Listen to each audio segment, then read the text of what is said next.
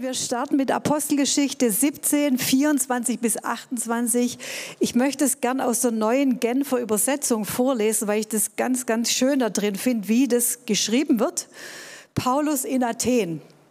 Meine Botschaft handelt von dem Gott, der die ganze Welt mit allem, was darin ist, geschaffen hat. Er, der, Him, der Herr über Himmel und Erde, wohnt nicht in Tempeln, die von Menschen erbaut wurden. Er ist auch nicht darauf angewiesen, dass wir Menschen ihm dienen. Nicht er ist von uns abhängig, sondern wir von ihm. Er ist es, der uns allen das Leben und die Luft zum Atmen gibt und uns mit allem versorgt, was wir zum Leben brauchen. Aus einem einzigen Menschen hat er alle Völker hervorgehen lassen. Er hat bestimmt, dass sich die Menschen über, den ganzen Erd, über die ganze Erde ausbreiten und hat festgelegt, wie lange jedes Volk bestehen und in welchem Gebiet es leben soll. Mit allem, was er tat, wollte er die Menschen dazu bringen, nach ihm zu fragen.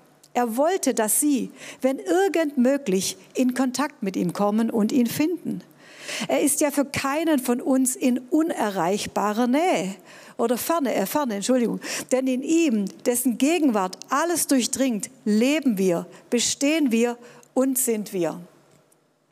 So Hintergrund von dieser Rede von Paulus in Athen war, dass es, er auf seiner zweiten Missionsreise von Thessaloniki runter gewandert ist nach Korinth und er wartete dann in Athen auf Silas und Timotheus. Und so wie das halt für Paulus war, was macht er? Er geht natürlich in die Synagoge, predigt dort den Juden, aber dann auch den Griechen das Evangelium. Und ihr könnt euch natürlich vorstellen, so Paulus kommt jetzt aus Israel, er ist es gewohnt, diesen einen Gott anzubeten, einen Tempel zu haben. Und wir lesen auch, dass es ihn fast erschlägt, als er nach Athen kommt, weil die Stadt voller Götzen, Altäre, Tempel ist. Und ihr müsst euch das vorstellen, ich habe da mal gegoogelt, wie sieht denn das so aus, wie war das so? Es waren riesige Bauten zum Teil irgendeinem Gott geweiht, der für irgendwas zuständig war, wo Leute geopfert haben, geräuchert haben. Und es war auch so in diesem ab dem zweiten Jahrhundert vor Christus, und die, die Historiker können das viel, viel besser als ich erklären, war es so, dass natürlich Athen ein geistiges Zentrum war. Der Mittelpunkt sozusagen, das Zentrum des griechischen Denken, Lebens, Geistes, der Mittelpunkt so dieser ganzen Gesellschaft, ja. Da gab es Herrscher, die aus diesen verschiedenen Ländern, zum Beispiel aus Ägypten, aus Syrien, Pergamon, begannen ihre Macht dort und Kultur zu demonstrieren, indem sie riesige Gebäude errichtet haben. So, das war Multikulti. Wenn man da hinkam, da war Wissenschaft, da war Philosophie, das war der Nabel, das war das Zentrum des Denkens. So, und diese Stadt war voller, voller Götzenaltäre. Und ich glaube, Paulus war geflasht. Und wir lesen, er war richtig zornig. Zwei Welten prallten da aufeinander. Für ihn war das, what? Diese riesigen Gebäude und überall ein, diesem Gott und jenem Gott geweiht. Und ihr könnt euch natürlich vorstellen, dass, dass Paulus in seinem Geist, er war richtig erregt, steht dort. Und er ging also in die Synagoge wie üblich und danach ging er auf die Agora, das war der Versammlungsplatz. So, das wäre der Tag von äh, Friday for Future gewesen, würde ich sagen. Da gab es die Demos, da gab es die Versammlungen, die Anti-Corona-Versammlungen vielleicht wären dort gewesen, ich weiß es nicht. Vielleicht auch andere Dinge oder unser Leitereinsatz. Und auch dort hat er alle Passanten angesprochen und hat ihnen das Evangelium erklärt. Das war ihm wichtig. Er wollte die Botschaft verkündigen. Was interessant ist, wir lesen später, es haben sich nicht viele bekehrt. Wir lesen zwei Namen und einige. Für so eine große Stadt nicht viel. Und äh, es war nicht nur deshalb, weil er sowieso auf dem Weg nach Korinth war, weil ihr wisst, wenn der Heilige Geist irgendwo gewirkt hat in irgendeiner Stadt, dann blieben die Apostel auch zwei Jahre lang. Aber da, das war ein hartes Pflaster. So, und wir lesen, dass die Athener ein außerordentliches Interesse hatten an der Verbreitung und an dem Hören von Neuigkeiten. Das Neue, the latest news, zu hören, zu wissen. Und da gab es natürlich verschiedene Strömungen, philosophische Strömungen. Und dann lesen wir, wie er mit zwei davon anfängt zu diskutieren. Und sie drängen in ihm. Und ich kann mir das so super vorstellen, weil ich selber mal so ein bisschen so war, alles zu durchdringen. Ja, ich bin in Tübingen groß geworden, war hier auf einem humanistischen Gymnasium, hatte Deutsch-Leistungskurs und wir wurden sozusagen, das war so unsere Ehre und unser Stolz, dass wir alles durchdringen durften. Wir konnten alles in Frage stellen, diskutieren, zu wissen, was die Welt im Innersten zusammenhält. Das war so, boah, wir waren das so auch stolz, ja. Und dann weiß ich noch, dann kam ich von dem, vom Gymnasium wollte ich Psychologie studieren, kam dann in die ersten Vorlesungen und dachte, ich verstehe hier kein Wort mehr. Die erste Semester, ich dachte, ist es schon ein fortgeschrittener Kurs für Doktoranden. Da gab es Wörter, die habe ich in meinem Leben noch nie gehört. Ich bin dann gewechselt zur Sozialpädagogik, da war es auch nicht viel anders, habe aber da mein Diplom gemacht, bin jetzt Diplom-Sozialpädagogin. Aber ich kann mir so richtig gut vorstellen, wie das da auf diesem Platz zuging.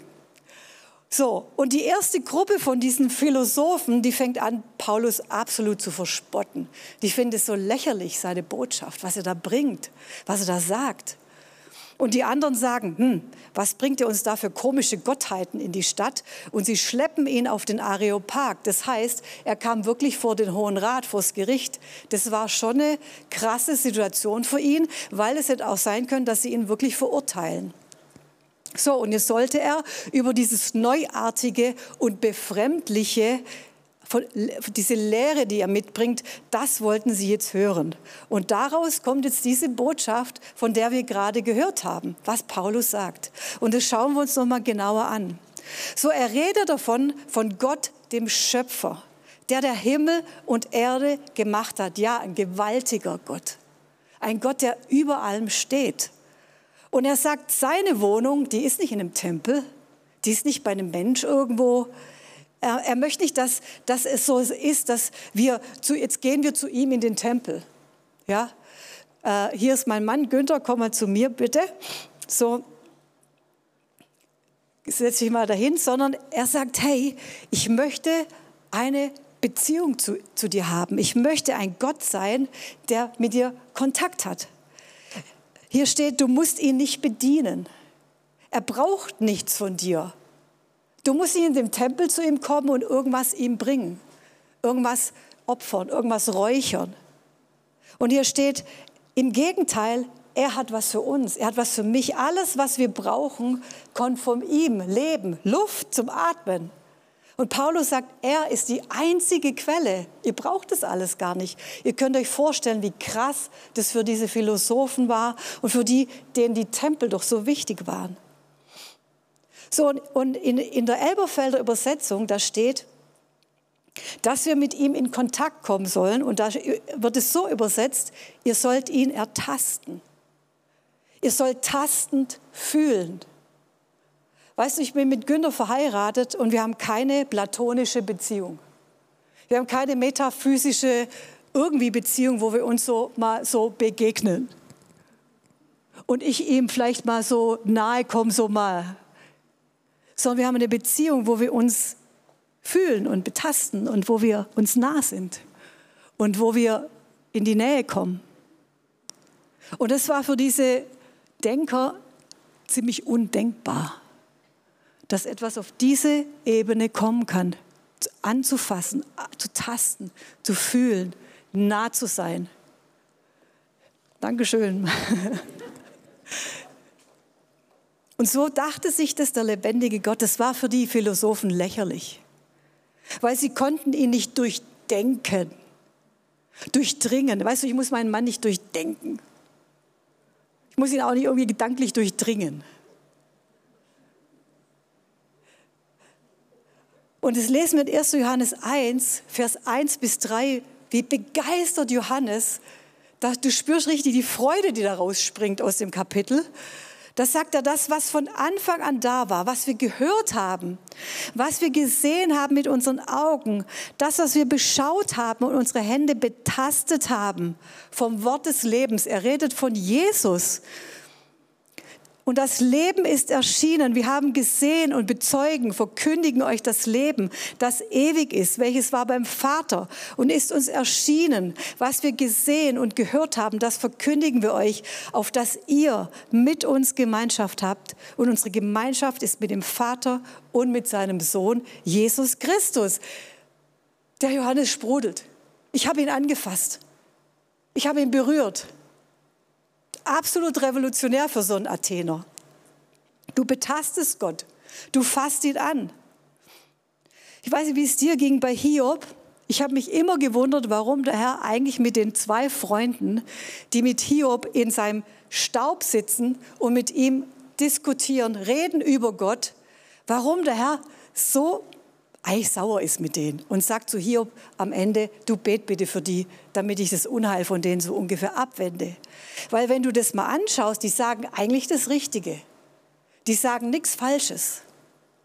Aber ich glaube, ein Schlüssel war, und den lesen wir bei Hiob ganz am Ende seines Niedergangs, wo alles kaputt war, wo alles ihm weggenommen war. Und er saß da wie in so ein Häufchen Elend.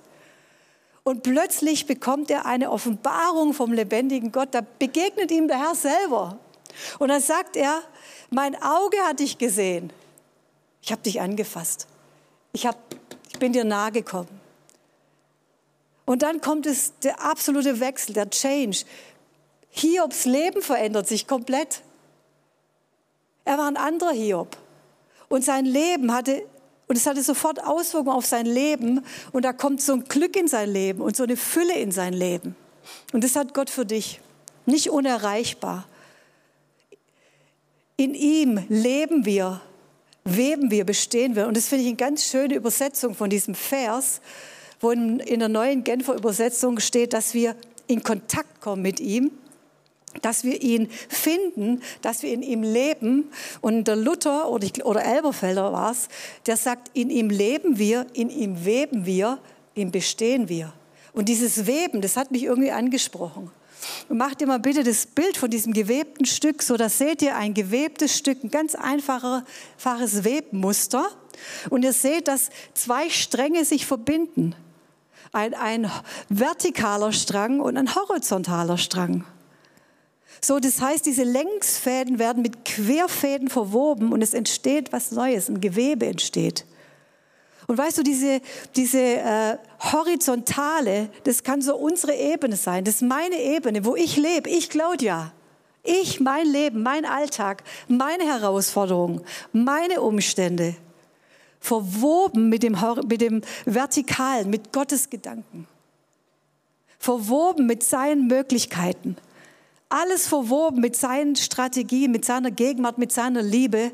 Alles durchdrungen. Das sagt Reinhard Bonke zu diesem Kreuz. Er redet von dieser horizontalen Ebene, die menschliche Ebene und von dieser vertikalen Ebene, diese göttliche Ebene, die zusammentrifft in Jesus.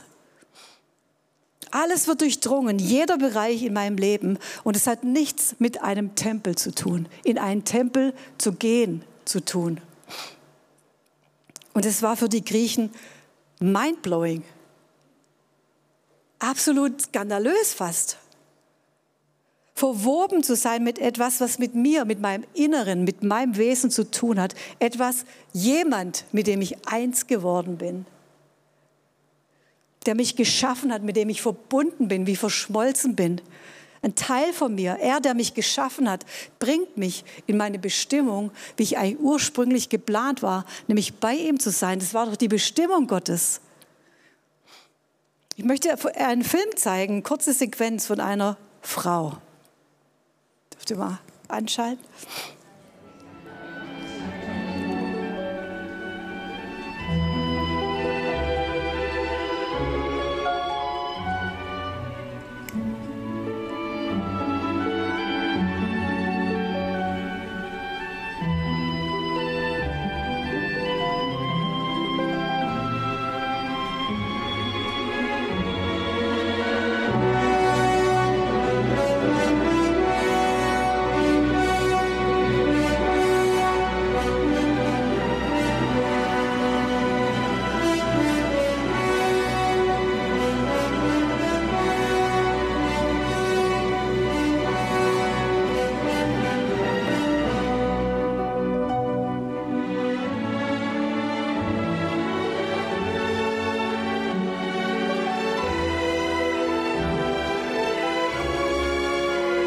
Vielen Dank.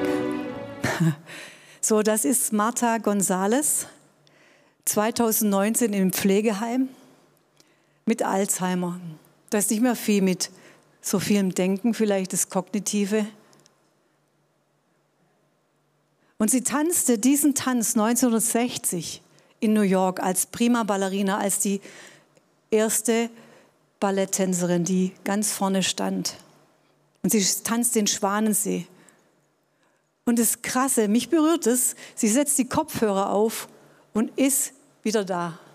Sie ist in dieser Welt, mit der sie sich verwoben hat, die, wo sie getanzt hat, tausendmal geübt, tausendmal diese Choreografie durchgegangen. Das war ihrs, verwoben mit ihr, in ihr, lebt es. Es kann ihr niemand wegnehmen.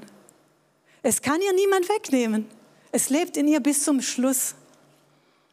Und es hat mich getroffen, wie sie verschmolzen war. Und das war das, wo ich gedacht habe, so möchte das Gott, dass ich so verwoben bin mit ihm.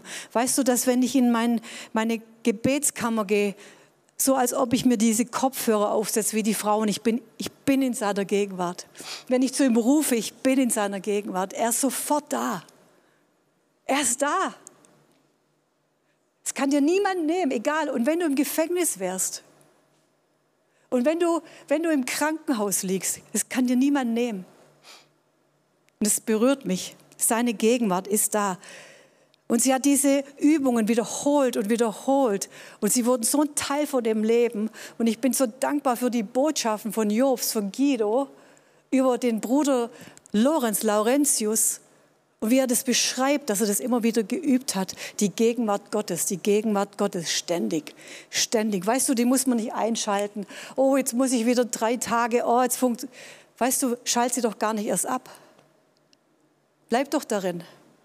Bleib darin in der Beständigkeit, dass es immer da ist. Sobald du sein Lied hörst, das Lied des Bräutigams, die Braut, wir hören es im Hohen Lied, wo der Bräutigam seine Hand nur durchstreckt durch die, durch die, durch die Ritze und, und das Herz kommt in Wallung, kommt unser Herz in Wallung. Ich möchte, dass mein Herz in Wallung kommt, wenn ich morgens aufstehe und denke, ja, jetzt gehe ich runter und ich treffe jetzt Jesus in meiner Kammer.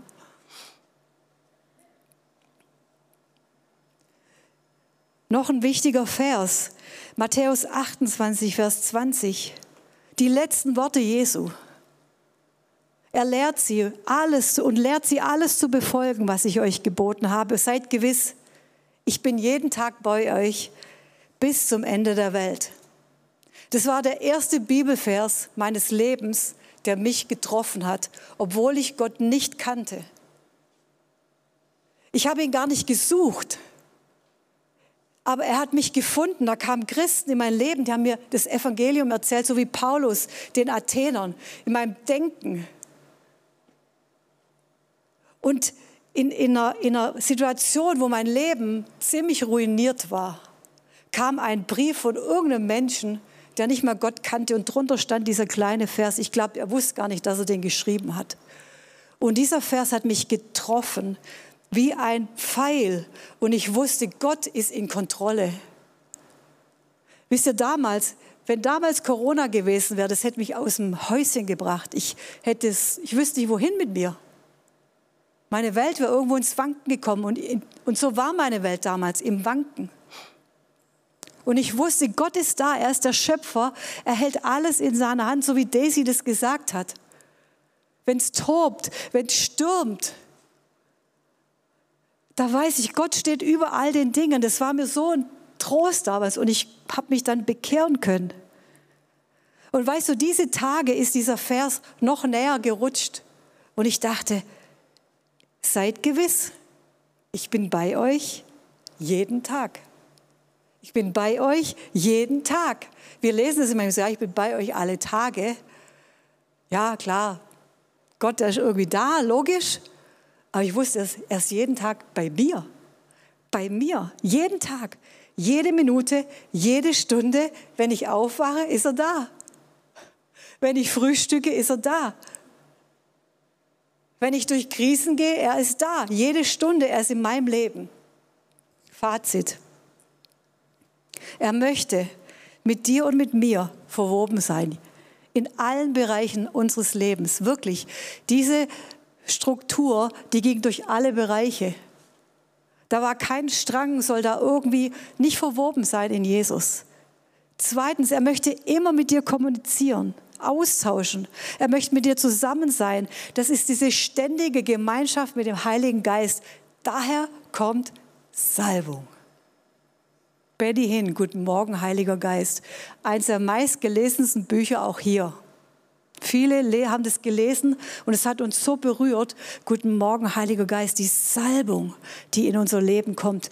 2. Korinther 13, Vers 13. Die Gnade des Herrn Jesus Christus und die Liebe Gottes und die Gemeinschaft des Heiligen Geistes sei mit euch allen. Amen. Die Gemeinschaft des Heiligen Geistes sei mit euch jeden Tag. Immer, jede Stunde. Das heißt, guten Morgen, Jesus. Was soll ich heute tun? Danke, dass du da bist. Weißt du, der, der möchte mit dir durch den Tag gehen. Was soll ich heute tun? Der möchte eine ständige Beziehung zu dir haben. Viermal in der Stunde zu sagen, Herr, danke, dass du da bist. Danke, dass du jetzt mit mir einkaufen gehst. Danke, dass wir jetzt einen Parkplatz finden hier in Tübingen. Danke, Jesus, dass du mit in diesem Gespräch bist. Das ist persönliche Erweckung. Das muss unser Leben verändern. Wenn Gott da ist, muss es unser Leben verändern. Wir wollen Salbung und Autorität. Die Apostel sagen, wir können es nicht lassen, von dem zu reden, was wir gehört und gesehen haben. Gehört und gesehen, das war nah.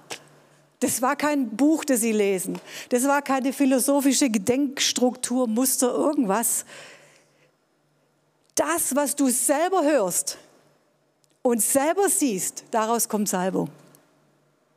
Du kannst jeden Morgen ihn sehen. Du kannst ihn jeden Tag ständig sehen und hören.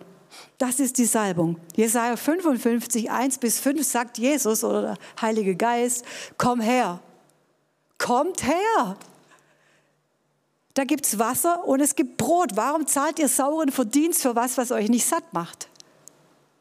Da gibt es Wasser und Brot und dann gibt es noch Wein und Milch, Steigerung. Ihr sollt Gutes essen am köstlichen Laben. Hört, so werdet ihr leben. Das ist kein Hungerleiderleben. Das ist ein Leben in Fülle. Und dann steht sogar, Völker werden zu mir laufen.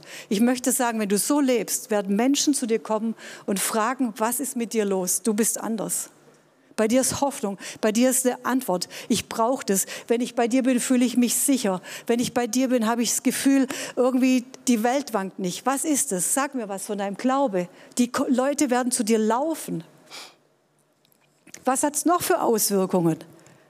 Du lernst seine Stimme immer besser zu hören. Das Wort Gottes sagt, wir bekommen geübte Sinne. Mein Jahresvers war Jesaja 50, Vers 4. Er weckt mich jeden Morgen. Er weckt mir das Ohr, dass ich höre, wie Jünger hören.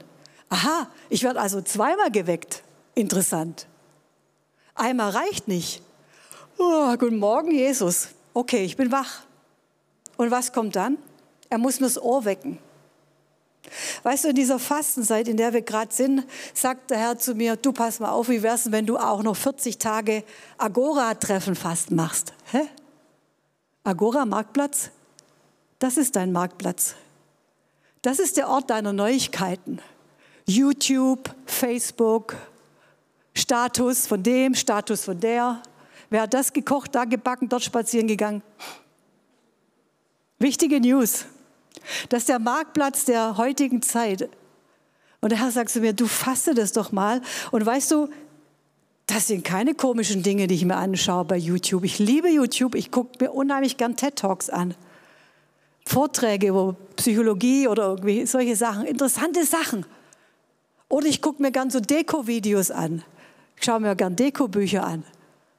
Da sagt der Herr zu mir, ähm, ich habe Himmel und Erde geschaffen. Ich bin der beste Dekorateur. Ich bin der beste Innenarchitekt. Ich bin der beste Talker. Ich habe die besten Statuse. Alles klar, Herr. Weißt du, du kannst morgens aufwachen und dein erster Griff ist hier hin und du checkst schon mal deine Mails und du checkst, wer sagt was. Man weiß, die erste Stunde des Tages prägt deinen ganzen Tag. So fokussiert, wie du in der ersten Stunde bist, so bist du fokussiert auf diesen Tag. Du kannst fokussiert sein auf die neuesten Nachrichten und was Mr. XY sagt und macht und tut, oder du fokussierst dich auf den Herrn haben cooles, bei TED Talks war es sogar, glaube ein General gehört, der hat einen Vortrag gehalten. So ein richtiger Sternegeneral. Uh, der hat Autorität. Er sagte, wisst ihr, warum wir Stubenalarm machen, warum wir jeden Morgen durch die Stube gehen und schauen, ob die, die Soldaten ihr Bett gemacht haben. Vielleicht geht es dir auch so, warum soll ich mein Bett machen? Ich liege ja nachher wieder rein. Sieht ja auch keiner. Dann sagt er, weißt du, wir trainieren, dass sie eine Aufgabe am Tag erledigen die erste Aufgabe. Das heißt, wenn ich etwas geschafft habe, dann werden noch andere Dinge folgen, die ich auch schaffe. Du kannst dich selber hineingeben, indem du in das Wort Gottes reintauchst, in die Gegenwart Gottes und damit deinen Tag bestimmst.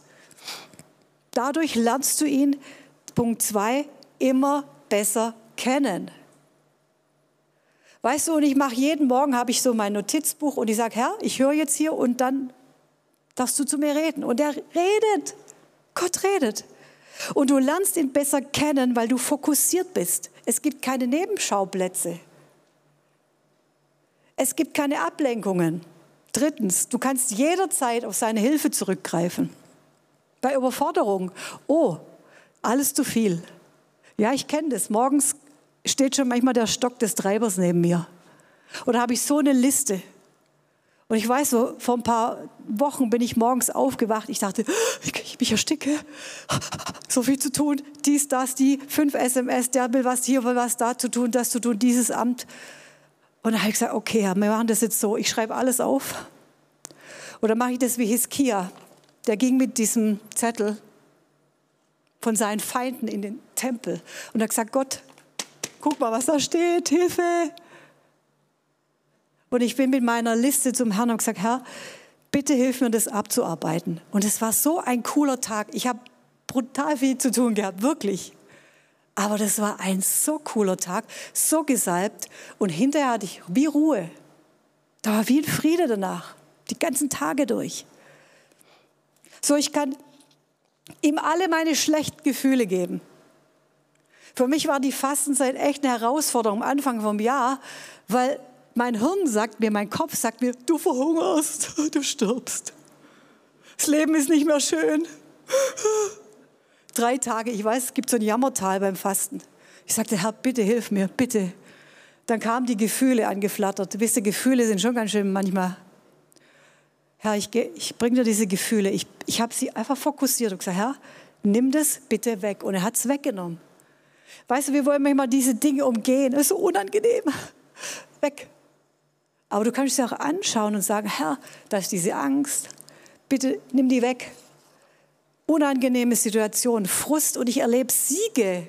Siege. Drittens, du erzielst, viertens sind wir, du erzielst Durchbrüche und Erfolge. Ist doch klar. The winning man ist an deiner Seite. Durchbrüche in der Ehe, in der Schule, im Beruf. Und ich mache das natürlich, da ich sage, Herr, vor jedem vor jeder Aufgabe sage ich, Herr, bitte hilf mir jetzt. Und ich habe, ich erlebe coole Dinge. Gott gibt mir Rat. Gott berät mich. Meetings, die einfach plötzlich mega cool sind, Spaß machen. Weißt du, du kannst doch aus jeder Sache ein Event machen. Aus jedem Putzen hier kannst du ein Event machen. Heiliger Geist, wir putzen die Halle mit dir. Du bekommst Beratung in allen Lebenslagen umsonst. Hammerberatung von einem kreativen Schöpfer. Was ziehe ich an? Wie sage ich es? Wie mache ich Dinge? Frag ihn. Du wirst jeden Tag trainiert in Beständigkeit. Vielen Dank für die Botschaft von Jobst über, dies, über das Ding, über die Sachen. Zum Beispiel bringen wir Dinge zu Ende. Wir hören hier so starke Botschaften, aber wir müssen sie auch tun bringen wir es zu Ende. Aber mit dem Heiligen Geist schaffe ich das. Beständigkeit, Schwachheit überwinden. Ja, ich bin manchmal schwach, ich kann manchmal nicht mehr, ich bin K.O. Herr, du bist den Schwachen mächtig. Dazu muss ich meine Schwachheit ihm bringen. Dann Dinge, die ich in Qualität, in Effizienz mache, exzellent mache. Ich bin Multitasking-Fan. Ich kann alles parallel, kochen, schreiben, tanzen, Schuhe putzen, telefonieren. Hammer. Bin ich auch echt froh drum. Bis der Heilige Geist zu mir sagt, konzentrier dich mal auf eins. Bring mal Dinge in Qualität. Koch doch mal anders. Das hat mich so inspiriert, Bruder Laurentius in der Küche. Dachte, okay, also gut, dann mache ich das auch so. In der Küche mit dem Heiligen Geist koche ich mein Gericht. Und es macht Spaß, Dinge, die vorher mühsam waren. Du lebst in einer ständig wachsenden Salbung.